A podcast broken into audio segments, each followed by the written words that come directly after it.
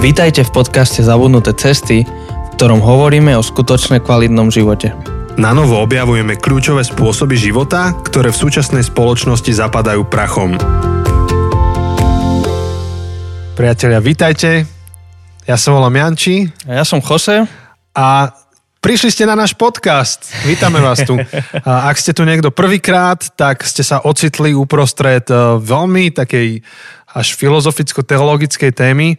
Um, nevždy máme takéto série, skôr práve, že nemávame také série. Naše série sú skôr o živote, životných postojoch, nejakých cestách, ale naši Patreoni um, v hlasovaní si zvolili práve túto sériu ako sériu, ktorú máme rozpracovať, tak na ne makáme. A ak si tu pra- práve teraz prvýkrát, tak ťa chcem pozbudiť, že rovno to vypni a ak chceš aj túto sériu počuť, vypočuj si od prvej epizódy, lebo um, venujeme sa celé, celé tejto téme postupne a v tej prvej epizóde sme dali nejaké základy toho, o čom chceme hovoriť. Um, takže v kľude akože môžeš pokračovať, ale odporúčam ti alebo odporúčame ti pustiť si to od prvej epizódy. Takže hovoríme o, o vôbec racionalite celej viery.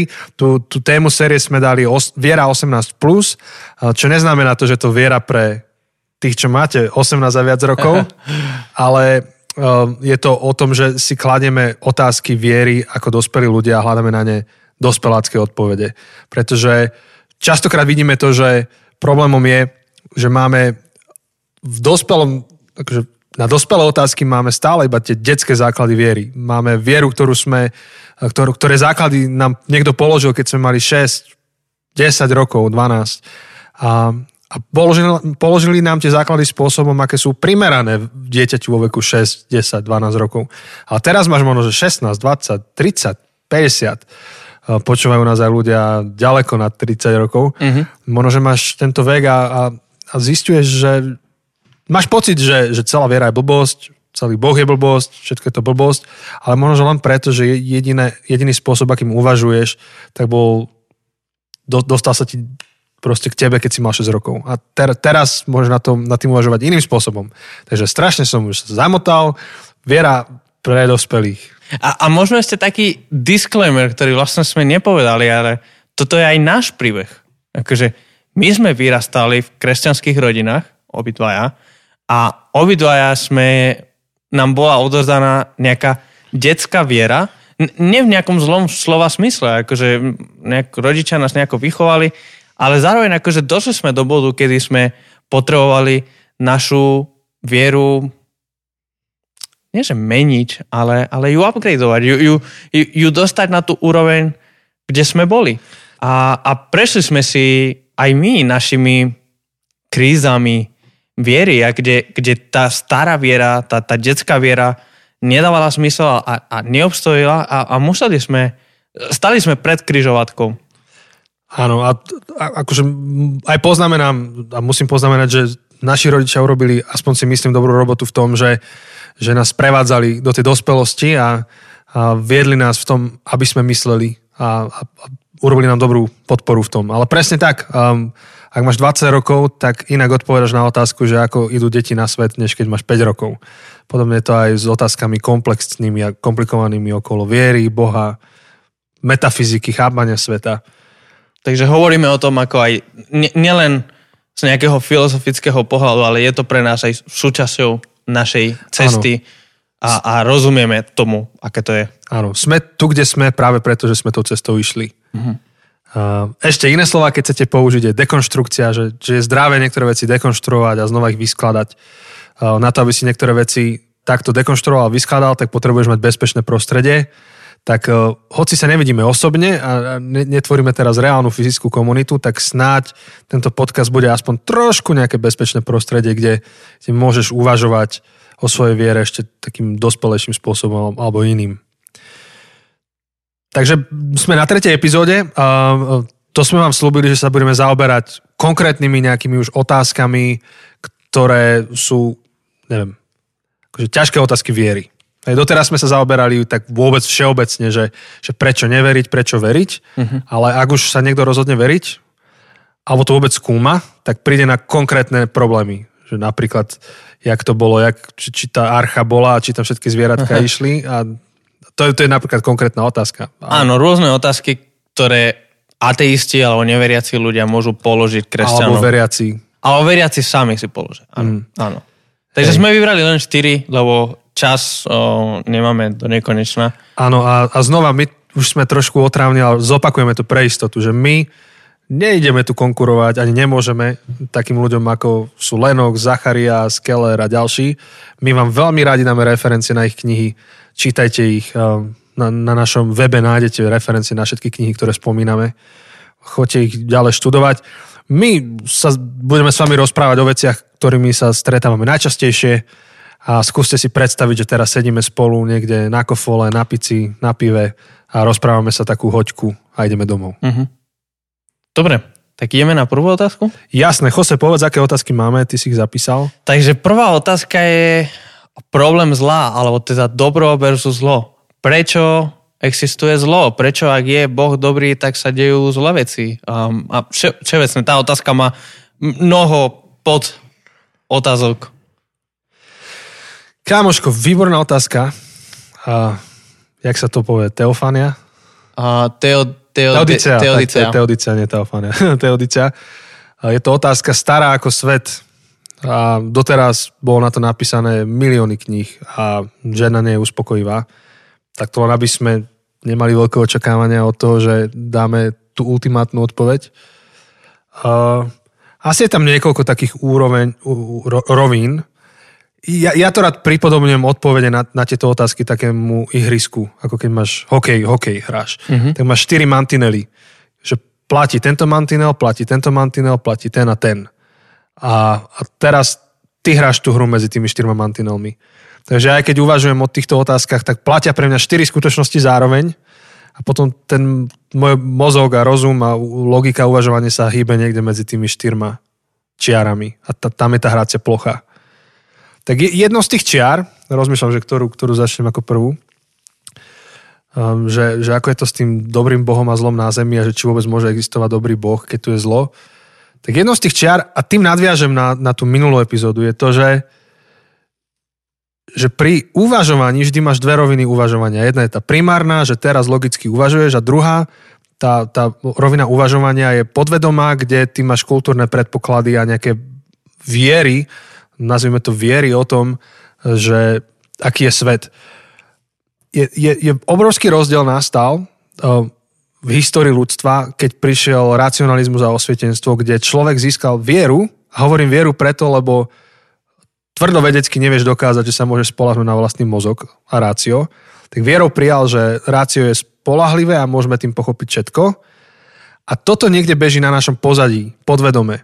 A preto, keď si kládeme takú zdánlivú, akože log, teda nie zdánlivú, ona je to logická otázka, že, že ako dobrý boh a zlý svet sa dávajú dokopy, tak pri uva- uvažovaní nad tým máme podvedomé presvedčenie a vieru, že náš rozum toto môže pochopiť a mal by to. Ak to nepochopí, tak, tak tým pádom to nedáva celé zmysel.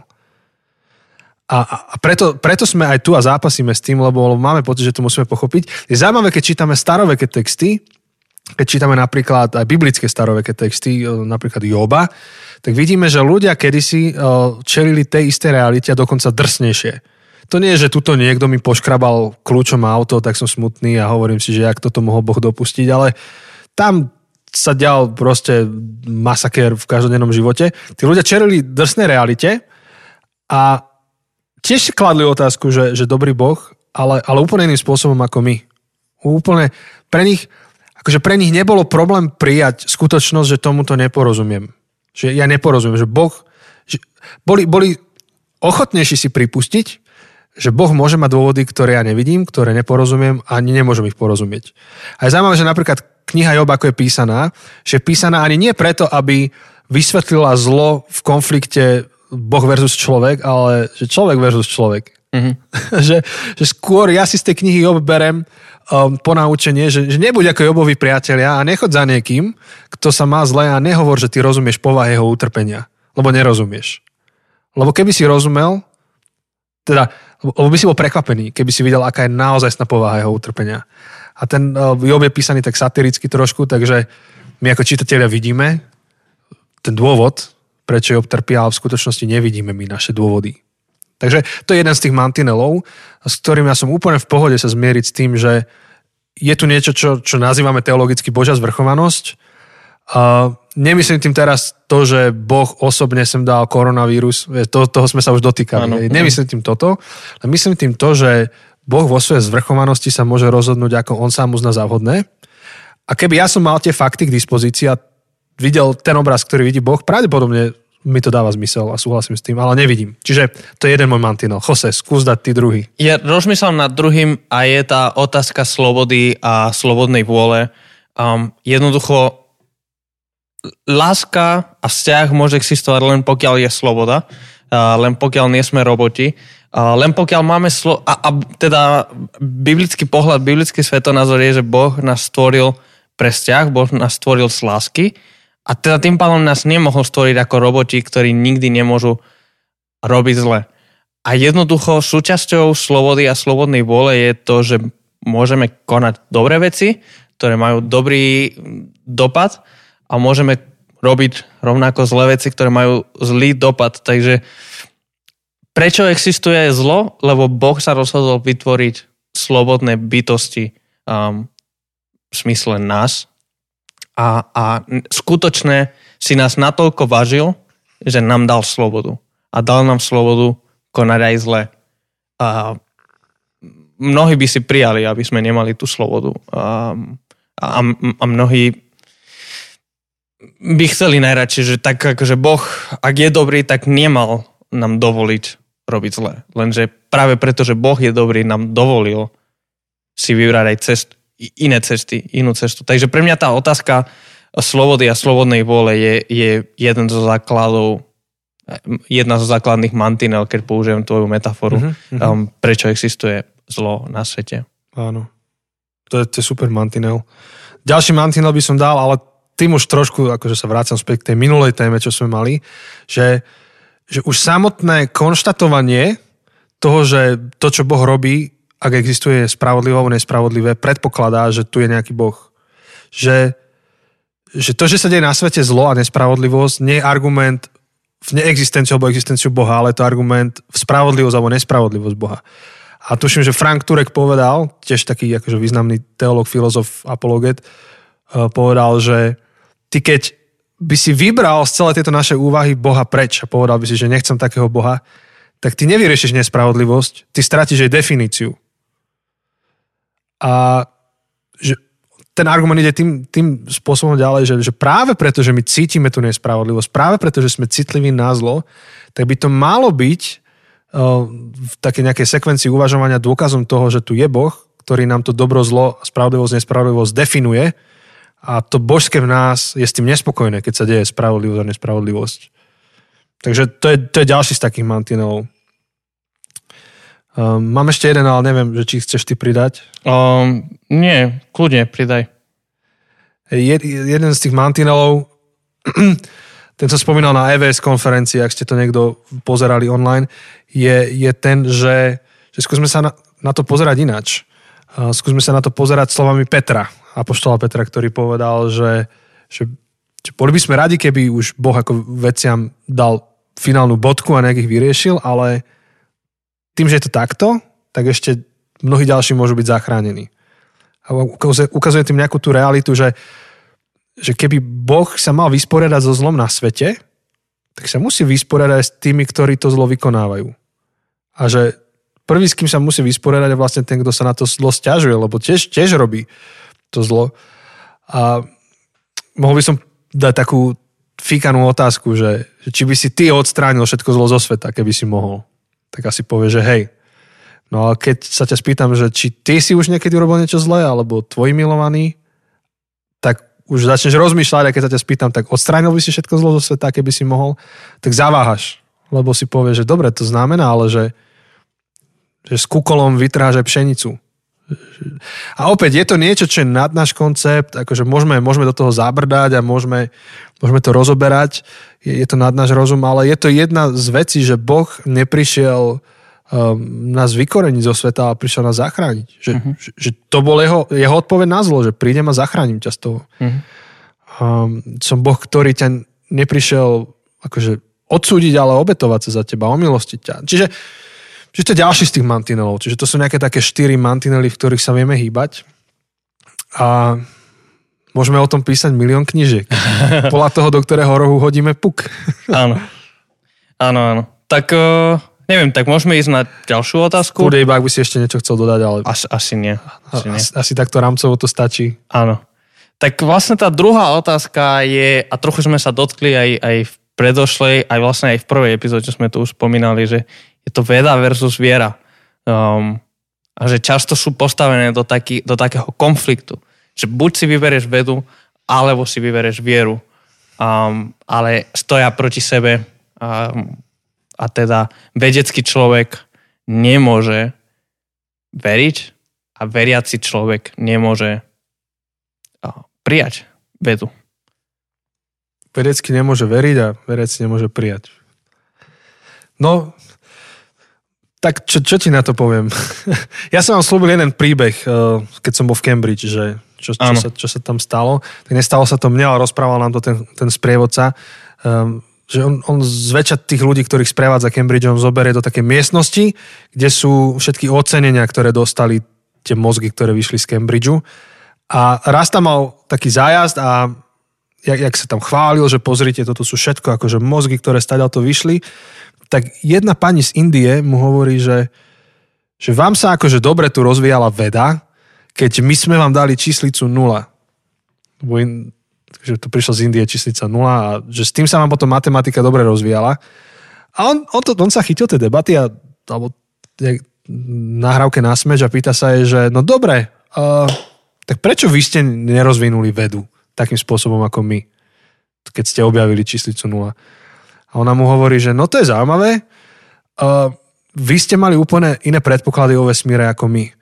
Mali ste úplne iné náboženstvo. Kresťanstvo predpokladá, že, že, že Boh stvoril vesmír ako mechanizmus, ktorý má svoj poriadok a ty môžeš rozumom poznávať ten vesmír. My veríme, alebo sme verili, že, že vesmír je Boh a my nemáme právo mandát ten vesmír skúmať. Takže teraz, keď to niekto počúva, môže s týmto nesúhlasiť celým, ale ja, ja to tak vnímam, že, že práve, že kresťanstvo by malo byť veľmi akože provedecké. A opäť iba disclaimer, ten, ktorý sme vraveli už asi miliónkrát, že je veda a veda. Hej, že veda v zmysle, toto sú fakty, ktoré máme, to je jedna vec. Častokrát sa veda mixuje s metafyzikou a ideológiou, ktorá je potom populárne podávaná, ale to je druhá vec. Čiže hovoríme o čistej vede. Áno. Pre mňa ešte ďalšia vec v tom je, že často sú postavené veda a viera do konfliktu. Ja nás som to tak formuloval, lebo často nám to je to tak prezentované. Ale to absolútne nie je pravda. Je mnoho špičkových vedcov, ktorí sú kresťania. Um, už sme spomínali Lennoxa ako profesor matematiky na Oxforde. Um, je Francis Collins, ktorý viedol, alebo Collins, neviem uh, presne to priezvisko, on viedol ten tým, ktorý dešifroval um, ľudský genom Uh-huh. a on je kresťan. uh, on je kresťan a on viedol jeden z najdôležitejších vedeckých objavov posledných storočí. Uh, kresťan. A, a pre neho to vôbec nie je v konflikte. Takých by som mohol spomenúť niekoľko ďalších um, vedcov, ktorí sú kresťania a ktorí nevidia v tom protirečenie, ale práve preto, že vychádzajú z toho kresťanského predpokladu, ako si povedal, tak oni si myslia, že Boh nám dal, nielen, že nám dal mandát, ale že, že vďaka vede môžeme lepšie porozumieť Bohu, jeho zákonom, jeho eh, akože prí, prírod, prírodným zákonom a, a tomu, ako on stvoril svet. Takže pre nich nie je to vôbec v protirečení alebo v konflikte. Nie, reálne nestoja veda versus viera, ale pre nich veda posilňuje ich vieru Hmm. a ich viera je motorom pre vedu.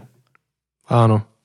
A, a, dve veci mi napadajú. Jedno je, že Neil, Neil, deGrasse, Neil deGrasse Tyson um, je taký akože ateista vedec, a, ale na jednej prednáške povedal, že musí byť poctivý a, a poctivo musí povedať, že pokiaľ stále existuje percento vedeckej elity, ktorí sú zároveň že, nie že radikálni, ale vážni kresťania, Ortodoxne. hej, alebo živí, akože, že, že žijú svoju vieru, že mu, nemôže, nemôže prehlásiť ako vedu a náboženstvo za protichodné. Mhm. Že, že nemôže to od nikoho ani chcieť, aby to tak prehlasili. A to percento nie je malé. Tých, ktorí sú no, držiteľia Nobelových cien a sú veriaci. Nie, ale nie iba tak, že som sa narodil ako veriaci, ale že, že naozaj to aj povedia o sebe, prehlasia.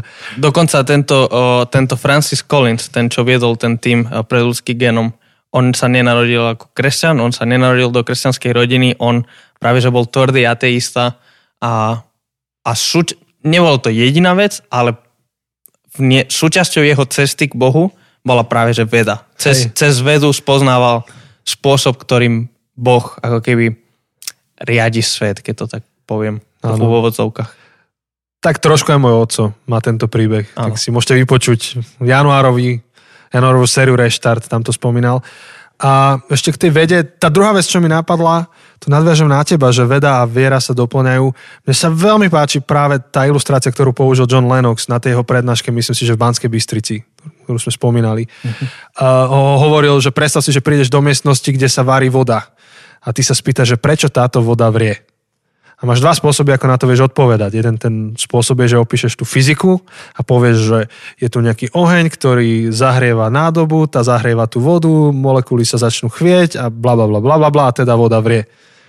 Ale niekto iný ti môže povedať, že táto voda tu vrie preto, lebo Jose si ide spraviť kafe latte. Jedno odpovedá, že ako veci fungujú a druhé hovorí, že prečo veci fungujú.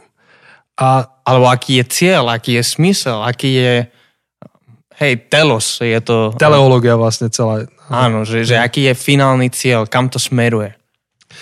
A myslím si, že veľký ten um, taký zmetok okolo veda versus viera nastal vtedy, keď uh, nebolo dobre vyjasnené, že kto na čo odpovedá. Vtedy, keď zoberieme Genesis 1 a na základe Genesis 1 prehlásime to, čo sme spomínali v prvej epizóde, že kosti dinosaurov roztrusil sám osobne diabol. Tak aby nás zmiatol, keď ich vykopeme, tak... Och. Tak, tak vtedy, vtedy, vtedy začína byť problém. Áno, áno. Asi neviem viac k tej vede, či chceme niečo opäť dávame nejaký rámec a potom akože presne títo ľudia ako Lennox dávajú také brutálne argumenty v, v jeho knihách. Áno, na konkrétne otázky. Konkrétne ale, otázky, áno. Áno, ale čisto rámcovo veda a viera nemôžu ísť proti sebe. Akože by definition, ako vo svojej samotnej podstate nemôžu ísť proti sebe, lebo sú to dve rôzne disciplíny. A chcem aj vám akože dať taký um, tip, že keď zbadáte niekde vedu, alebo ve, vedca, alebo, alebo vedeckú debatu, ktorá akože chce seriózne zatakovať náboženstvo, tak si všimnite, že už ide ale cez metafyziku. Už, už, nie je, už, už to nie je postivá veda. Už tí ľudia majú nejakú v podstate ideológiu, ktorú, ktorú tlačia. Rovnako ako keď náboženstvo chce zatakovať vedu, tak pošle diabla, ktorý roz, rozosieva di, dinosaurie kosti. Mm-hmm. Tak. A ešte ináč, vieš, mm-hmm. vieš, veda versus viera. My nepovieme, že Boh sem dal tieto choroby a na túto zem, tak sa s tým zmierme a, a už je to ako to je. Nie. My kresťania veľmi chceme, aby medicína napredovala. My veľmi chceme, aby doktori boli kvalitní vedci, aby objavili ten liek na rakovinu. Chceme to. A keď naše deti sú vážne choré, tak nepovieme iba, že chod si čítať Bibliu na kopec a povieme, že kámo, ideme sa poskladať a ideme ti zaplatiť najlepšieho chirurga, najlepšieho doktora. Medicína je veda. Takže iba vôbec, ak niekedy si bol fascinovaný, si kresťana a si fascinovaný medicínou, tak um, to je veda. Takže to, že si veriaci, neznamená, že nemôžeš byť dobrý doktor. A naopak presne naopak. Ak, ak si kresťan, tak buď, a, a ťa zaujíma veda, buď najlepším vedcom, ako môžeš byť. Akože, um, takže... No a keď uh, Boh povedal, teda Boh povedal, máme v Genezi zachytené, ako, ako Boh prichádza k človeku a dáva mu úlohu. A čo, čo hovorí? Hovorí, že poďte sa, množte sa, s tým nemáme problém, to robíme radi, ale naplňte, podmante si zem. To neznamená vojensky expandujte. To znamená Pochopte ju, správujte ju, buďte tu. Zvelaďujte. áno. Zvelaďujte to. Robte z toho ešte niečo lepšie a lepšie. Boh nám dal súrový potenciál, ako keby. Boh ako, nám foto... ráv, ráv fotku a povedal, objav Photoshop a áno, áno, boh, boh nám dal plno materiálov, aby sme z toho niečo priniesli. Boh uh, nás pozýva uh, tvoriť. Takže... Čiže v tom jednom slove a pozvaní sú obsiahnuté naše univerzity, naše knihy, naše lety do vesmíru, eh, poznanie ľudského genómu, všetko, toto, toto je obsiahnuté v tom, že, že podmante si zem. Buďte jej vládcami, správcami. Dobre, myslím, že táto otázka stačí tak. Dobre, tak poďme na tretiu otázku. Pokrytectvo v cirkvi. Uh, proste církev je plná pokrytcov, prečo by som veril? Um, všetci sa tam tvárite, že ste takí svetí a neviem čo, ale pozri, čo sa všetko deje okolo vás, čo všetko robia kresťania, tak uh, prečo by som mal veriť v toho vášho Boha? No, dobrá otázka. uh, ja, ja by som sa spýtal, že, že a prečo by nemali byť pokrytci v cirkvi? akože celý ten message biblický je ten, že, že Biblia konštatuje, že človek je človek. Človek hreší, je, je to proste náš stav, my sme banda pokrytcov, my nedokážeme naplniť, nie že Bože ideály, ale ani svoje vlastné ideály nedokážeme naplniť. A, a církev sú iba ľudia, ktorí prehlasujú o sebe, že, že veria v Božiu milosť v našom živote. Nie, že sa nemáme meniť, nie, že máme byť v pohode uh, so zlom, my ho máme adresovať, máme byť solou, svetlom, ale zároveň to predpokladá, že do cirkvi prichádzajú ľudia, ktorí potrebujú byť osolení, potrebujú byť presvetlení v ich životy. Takže církev bude, páči sa mi anglické slovo messy. Mm-hmm. Bude to bude to zmeska kádekoho. A preto prirodzene v cirkvi nájdeš ľudí, ktorí ťa zrania, ktorí sú pokryteckí, lebo sú tam pre to, že potrebujú Božú milosť a preto, lebo je, je, je to priestor, kde môžeme rásť, kde sa môžeme meniť. To nie je Církev nie je niečo, kde ten neporiadok je pred jej bránami, tam von, tam sú všetci tí ľudia, ktorí to nemajú vysporiadané v živote. A keď zložia túto maturitu morálky, tak ich pustíme dnu a ich pokrstíme, lebo už sú dostatočne morálni. To tak a, nie je. A to je v niečom aj to, čo India Ježiš hovorí, že, že on neprišiel pre dokonalých ľudí. On práve prišiel, pretože ľudia potrebujú pomoc. On práve prišiel pre tých, pre tých chorých ľudí. On, on, on to tak hovoril, že, že že e, zdraví nepotrebujú lekára, ale chorí potrebujú lekára. Takže, takže to má byť predpoklad, že práve preto, že som chorý, práve preto, a chorý akože v úvodzovkách, práve preto, že som pokrytec, um, tak som tu, aby Ježiš mohol, akože, aby Ježiš mi pomohol, aby Ježiš robil niečo v mojom živote. Um, áno, je to nepríjemné, akože je to bolestivé, hej, a, a to, ne, to neospravedlňuje to zlé, ktoré sa deje v cirkvi. Zároveň akože buďme realistickí, akože áno, v cirkvi sa deje zlo, ale kde sa nedieje. Akože... Aj vo vedeckej komunite sa deje zlo. Áno, prečo, prečo máme, uh, prečo nie sme tak prísni k iným spoločnosťam alebo, alebo, alebo skupinám, ale, ale jednoducho to neospravedlňuje, že sa deje zle, akože máme to adresovať a keď sa deje zle aj v našich cirkvách, tak máme voči tomu byť akože tvrdý a, a, a, a pracovať na tom, aby sme odstranili to zlo, ale dá sa očakávať, akože sme ľudia, proste um, deje sa. Deje sa. Áno. Čiže znova je tam nejaký taký predpoklad asi, že neviem. Myslím si, že jeden z, jeden z tých predpokladov je ten, že že, že ako keby ten titul kresťan za odmenu. No skrátka, že splňaš nejaký morálny štandard a, a, teda, a teda Boh ti prejavuje svoju náklonnosť.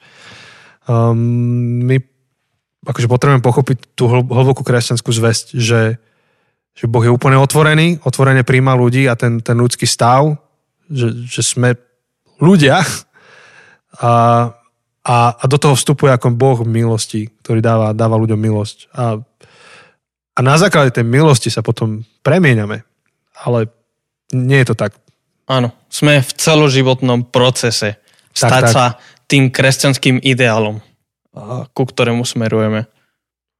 Čiže církev plná pokrycov, hovorím, že no a?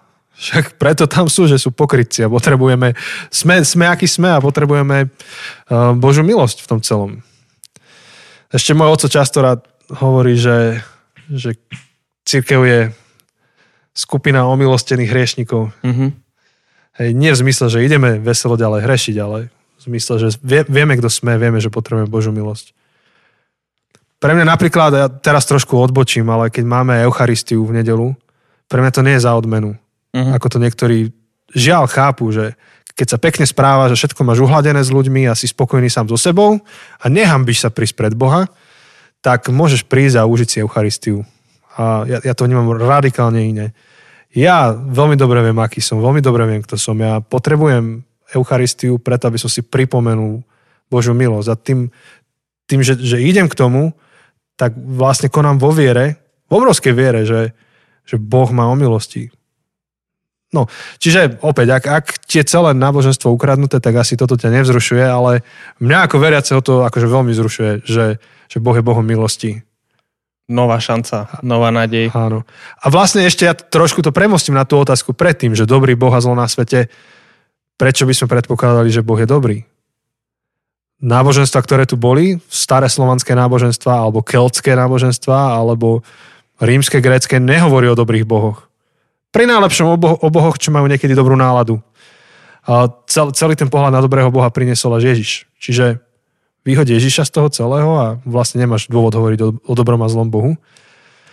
A kde som to skončil? Áno, že ten, že ten boh milosti, to je, to je tiež odpoveď. Tak, tak. Chose, my sme si mali dať kávu, lebo... Jaký sme? Uh, Hej, potrebujeme kávu a jedlo. Áno, vy máte tretí týždeň, čo toto počúvate, ale pre nás je to už tretia hodina, čo ťaháme nahrávanie a aj, aj viac, pridaj. Zabudol pridaj. som si svoju rautičinku na obed doma. no. A hej, akože... Výborná, v Lidli, kokosová. Prepač.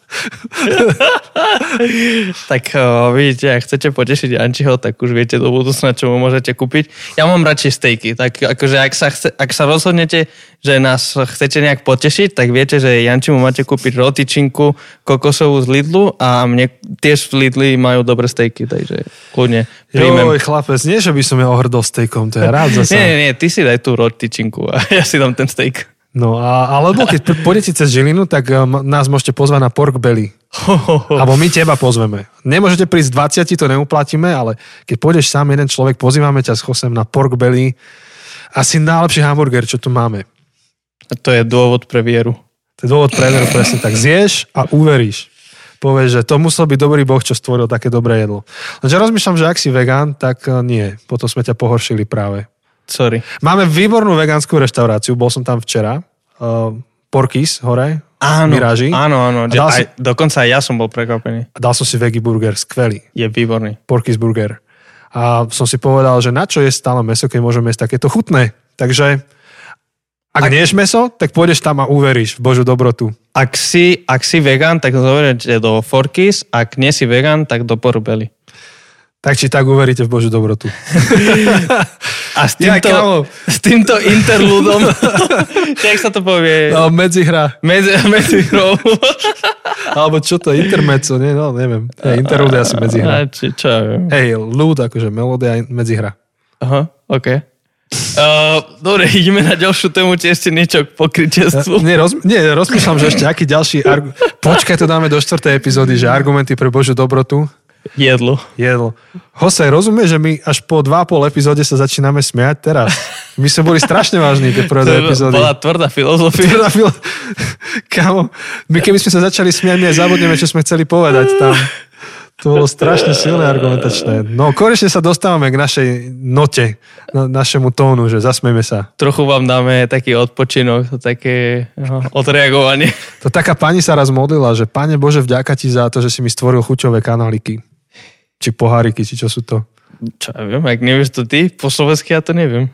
Ja som taký dogulášený, keď ja čítam v troch jazykoch rôznych furt, tak ja už neviem, ktoré slovo je kam.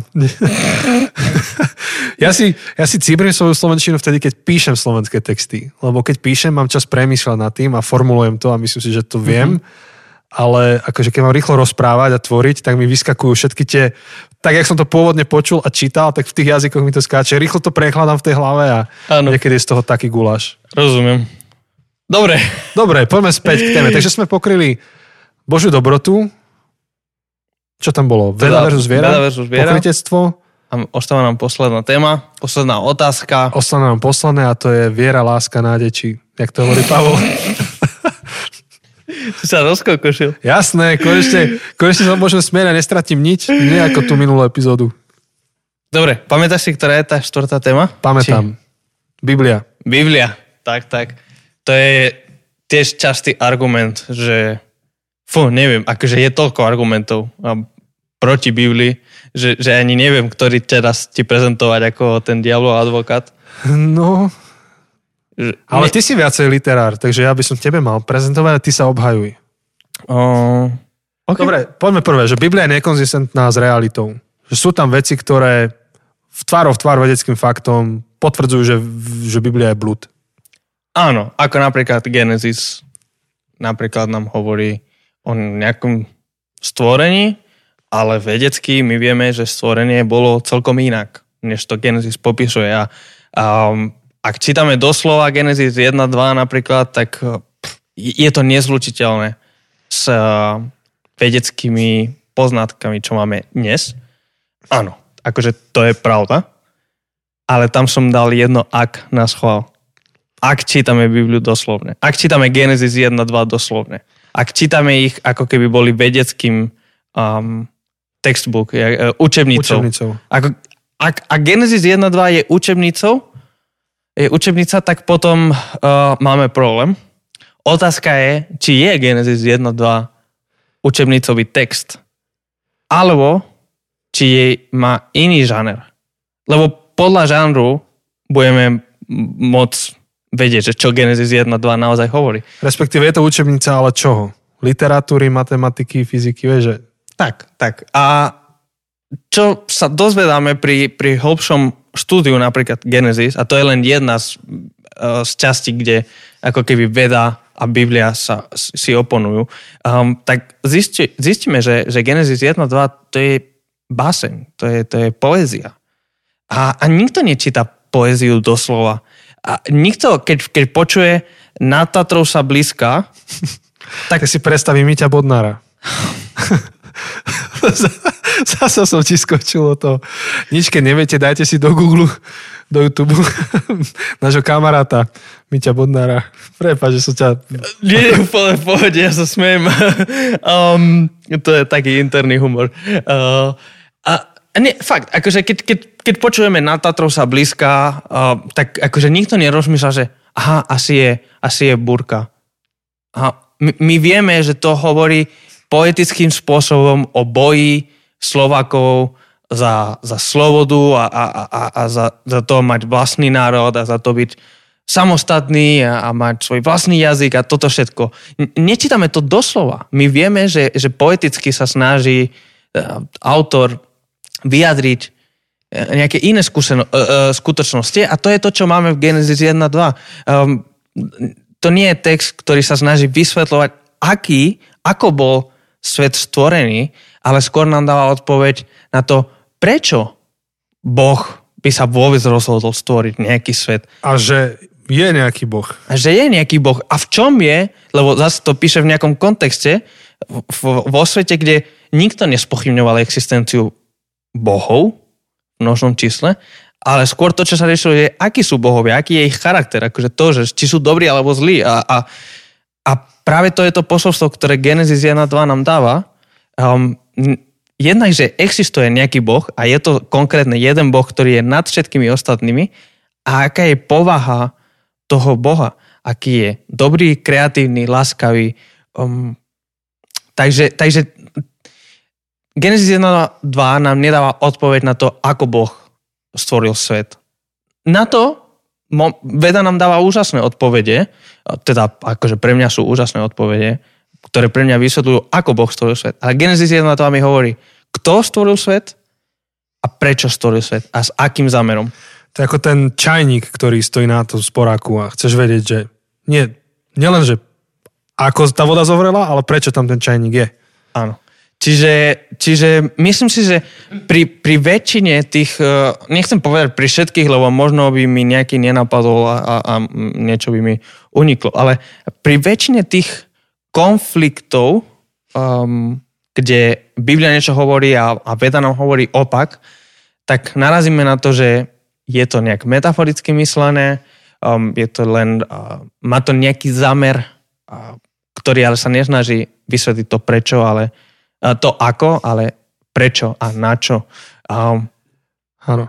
Ja, ja hovorím, hovorím vám, že ja neberem uh, Bibliu doslovne, ale za slovo.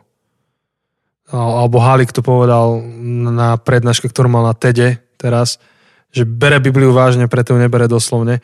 Len, len viem, že teraz niekomu akože vstanú chlpy, akože na, sa sam zježí, lebo si povie, že akože nebereme Bibliu vážne. To, to není to.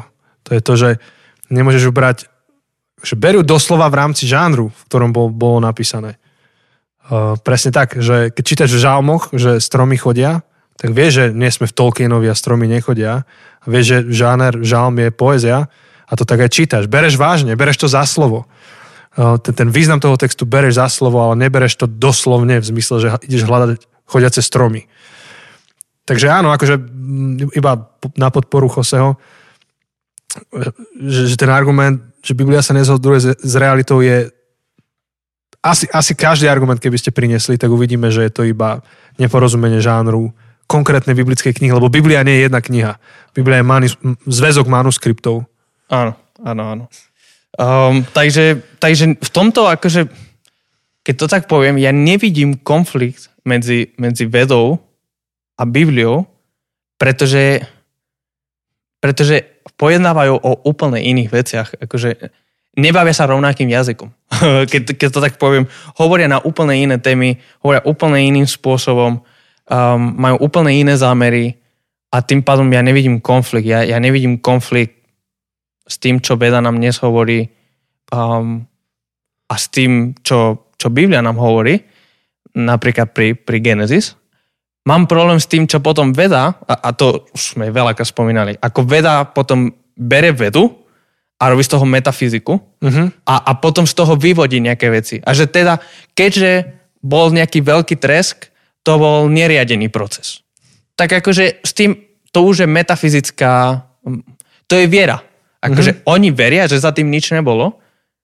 Ja verím, že za tým, čokoľvek to tým bolo, ja, ja neviem, či bolo to, bol počiatok? Ja neviem, či to bolo veľký tresk alebo nie, ale že za tým niekto Áno. Ani nie, že niečo, ale niekto bol. Um, evolúcia. Ja, ja nevidím, že by sa nejak akože evolúcia s uh, Bibliou byli. Ako také. Mám problém už s tým neriadeným, prirodzeným procesom. Um, prirodzený výber, myslíš? Áno, prirodzený Hej. výber. Ktorý predpok- už, už vychádza z nejakých predpokladov, z nejakých metafyzických predpokladov a s tými sa už neshodujem. Hej. Že to je veľká téma, Hej, a dúfam, že nikto tu neurobi nejaké rýchle závery na základe tých pár minút, ktoré tu máme na vysvetlenie. Hej, že niekto povie, že tu Jose je darwinista alebo podobné. práve to som sa snažil povedať, práve že naopak, práve že, že, že som proti darwinizmu, hoci nemám problém so samotnou evolúciou. To sú, ale to sú dve odlišné veci. Darwinizmus a evolúcia, to sú dve veci.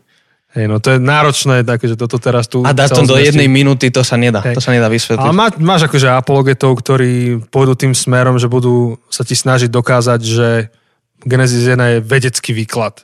Budú ti hovoriť, že veda potvrdila, že svetlo bolo pred tmou a neviem čo. A toto mi úplne nevonia, ten, ten, tento spôsob názerania. Um, áno, otvoríš Genesis 1 v hebrejčine, tak to je báseň naša Biblia to nemá ako báseň. Ale by nám to podľa mňa pomohlo, keby to bola báseň v našej Biblii. Mm-hmm. Minimálne by nám to tak ťuklo, že aha, no tak moment, toto je nejaký iný žáner, ako, ako by som čakal. Mm-hmm. Súhlas. Dobre, takže um, ešte jedna výhrada k Biblii by mohla byť, uh, a dám už iba jednu, tá, že, že Boh je tam ako krvilačné zviera. Pre, preto mám problém s Bibliou. Že ešte dajme tomu nový zákon, ale Biblia je starý zákon, tak čo s týmto krvilačným bohom? Hm? No? Možno toho by sme mali zariadiť do tej prvej epizódy. Tých bohov, v ktorých neveríme. hej. Um, akože je, je veľmi komplexná odpoveď, myslím, na, na tú otázku a, a je ťažké ju dať do podcastu, ktorý odvysielame a nevieme, kto to počúva a nevieme sa, aký, nevieme sa akým predpokladom tí, čo teraz počuješ túto odpoveď, tak neviem, s akým predpokladom um, prichádzaš k tomu. Um, a je to na veľmi dlhú debatu. Ale, ale jedna z základných vecí, ktoré podľa mňa treba sa na to pozerať, že, že prečo je Boh taký krvilačný v tej uh, starej zmluve, je, že vychádza to z nejakého kontextu. A, a treba sa, treba rozmýšľať nad tým, ako ľudia vnímali božstva v tej starovekej, mm, v starovekovom blízkom východe, Mezopotámia, Asýria, Egypt. A Boh, tak ako ho máme zachyteného aj v starej zmluve, je brutálne progresívny, brutálne pacifista, keď to tak poviem, oproti tomu, čo ľudia v tej dobe očakávali. Desatoro a, a ten, ten Boží zákon, ktorý dnes ako ľuďom v 21. storočí, ktorým je jasné ľudské práva a toto všetky veci, nám príde ako primitívny zákon. Lenže oko za oko, zub za zub, to je, to je primitívne. No áno, je to primitívne, keď sa na to pozeráš z 21. storočia. Je to úplne revolučné a progresívne, keď sa pozrieš na to, že v tej dobe, čo bolo normálne, bolo, že ak ty mi bereš oko, ja zabijem teba a celú tvoju rodinu. Boh nás stretáva tam, kde sme a nás posúva možno o krok ďalej. A Boh vie, že by sme nezvládli, neviem, aký brutálny, brutálnu zmenu. Um, predtým ste sa zabíjali a teraz zase sa máte milovať navzájom. No nie, tak, um, tak nezabiješ a, a ak je nejaký trest, ktorý musíš robiť, tak nech je primeraný trest. A potom 2000 rokov neskôr, ako Boh toto povedal, tak zrazu Ježiš povedal, no nielen, že nebudeš trestať svojich nepriateľov, ale budeš milovať svojich nepriateľov. A nielen, že budeš milovať svojich nepriateľov, ale Ježiš za svojich nepriateľov zomre. Um, jednoducho je tam nejaký proces, aj ako my, ako ľudia sa, sa vyvíjame a rozmýšľame a uvažujeme a chápeme. A Boh nás stretáva tam, kde sme a posúva nás. Um, to je veľmi, veľmi zjednodušená odpoveď. Jasné, to je. Chcelo by to ísť oveľa hlbšie, chcelo by to mať naozaj trojhodinový rozhovor na, na, na túto jedinu, na krvilačného boha. Áno. To sa nedá. Hej, ja som bol na konferencii ILF a bol som na prednáške práve o krvilačnom bohovi starého zákona. A u, u, typek uvedol prednášku tým, že to je ako keď hráš takú hru na smartfóne, kde po, máš dostať guličku z jednej strany na druhú, ale musíš presunúť veľa kociek pomedzi seba, tak aby tá gulička mala voľný priechod. A niekto od teba chce, aby si to spravil nie na 10 ťahov, ale na jeden ťah. To sa nedá. A rozprávať na túto tému o starom zákone, to je debata na 10 ťahov, nie na jeden. To nie je na 5 minútovú odpoveď, takže áno. A tak dal si nejaký spôsob, akým sa dá uvažovať. Um, ja iba nadviažem na to, že, že stále platí, že my dnes to čítame z pohľadu moderného človeka, ktorý má na pozadí nejaké presvedčenia, o ktorých ani nevieme, že ich máme. Humanistické, ovplyvnené Ježišom, máme racionalistické, ovplyvnené teda tým osvietenstvom a niekde tam máme pocit, že ak to nevieme vysvetliť, tak to nedáva zmysel. Ak ja nechápem, prečo by Boh dopustil zabiť nejakého človeka v starom zákone, tak to nedáva zmysel. Čiže máme niekoľko predpokladov a, a naozaj to chce veľmi šikovného, dobrého biblistu teológa, ktorý každý konkrétny jeden verš rozoberá a ukáže, že v čom bol progresívny na tú dobu a v čom sa tam ukázala Božia milosť uprostred nejakého súdu alebo uprostred konfliktu, ktorý sa dial. A možno ešte posledná vec k tomu. Veľmi ľahko nájdeme um, príklady toho, ako, ako Boh bol krvilačný v starej smluve. Hej, um, genocida Kanánčanov, to je, to je tak klasický príbeh. Ja som to Hitchens um, vo svojej knihe zobral. Hej. Um, nikto, nikto, keď hovorili tento argument, ma zaujíma, prečo nikto sa nepozval na príbeh Jonáša. Um, tam bolo veľmi ľahko, aby bol, bol krvol, k, uh, krvilačný. krvilačný. Um, ak jednoducho bez ohľadu na to, či je to teraz, ak, ak aj neveríš v Boha a, a v Bibliu. To je jedno. Vezmi tento príbeh tak, ako to ľudia počúvali. Existuje jeden národ, ktorý je náš nepriateľ a Boh ich ide súdiť. A nakoniec ich neodsúdi.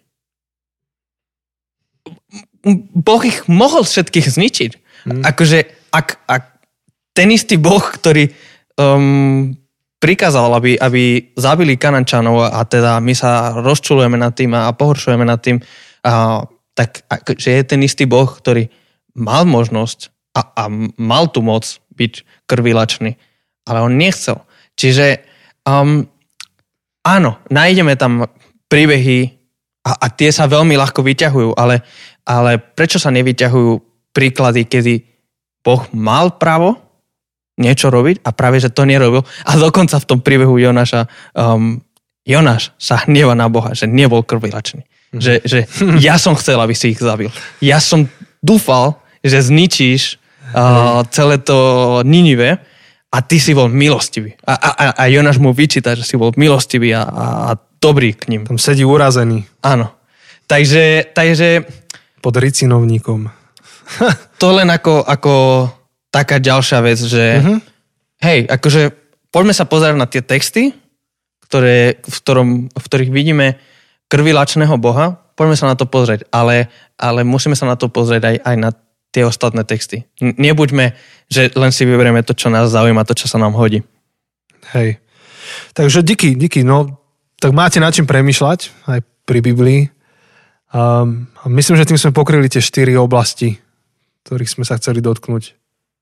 Áno, áno, to je opäť, to je len veľmi, veľmi tak rámcovo, ale, ale áno.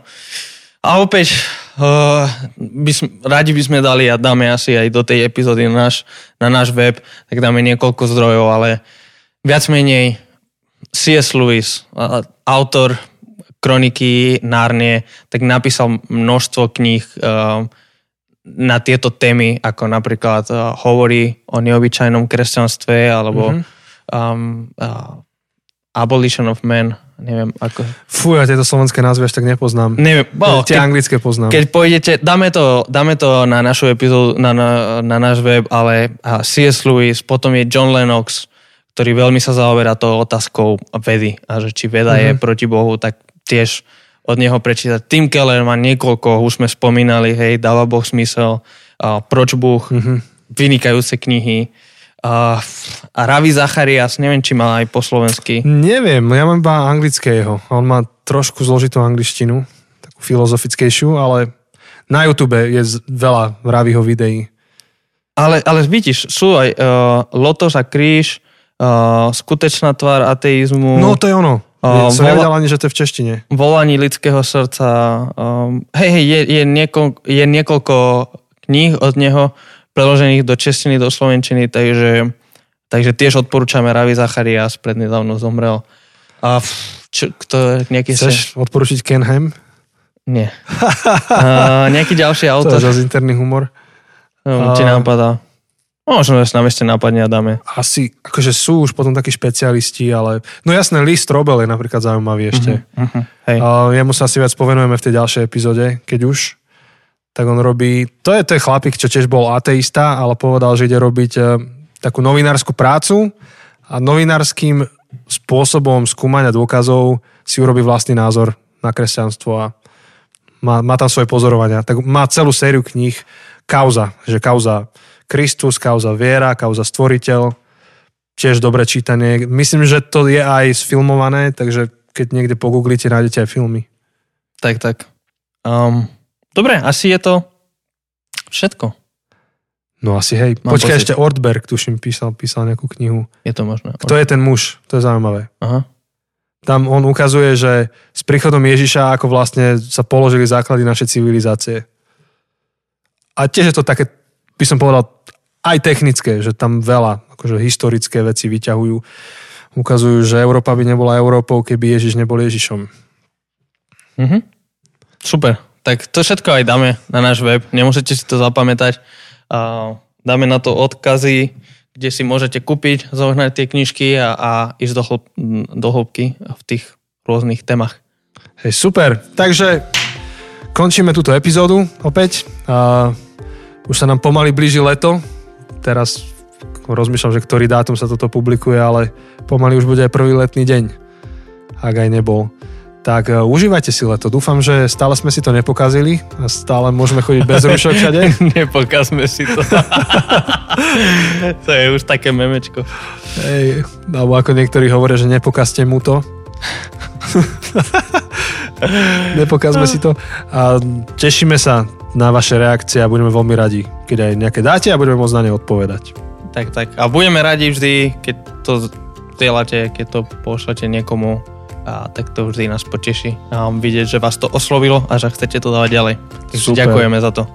Díky moc, tak majte sa krásne. Ahojte. Ahoj.